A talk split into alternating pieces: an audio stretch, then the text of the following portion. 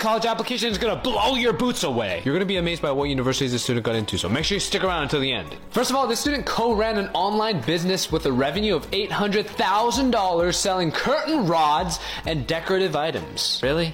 Curtain rods? The f- he also shadowed a cardiothoracic surgeon, was first place in his category for ISEF, which is the most competitive international science competition in the world. Ran 12 medical fundraisers, raising $30,000. He also started a nonprofit distributing medical supplies to hospitals in the Congo, as well as doing research for cancer, was president and creator of three school clubs, and did RSI, which just casually mentions the most competitive science institute program in the US. Oh, just just for some background, he had a 4.7 GPA and a 1580 SAT score, meaning he got two wrong on the whole thing. Also worth noting that his parents went to Johns Hopkins and his grandparents went to Yale. Here are the universities that he applied to. I'm gonna guess that he probably got rejected from all of them besides maybe Johns Hopkins. JK, this application is, it, it probably did amazing. And here are the universities that he got into.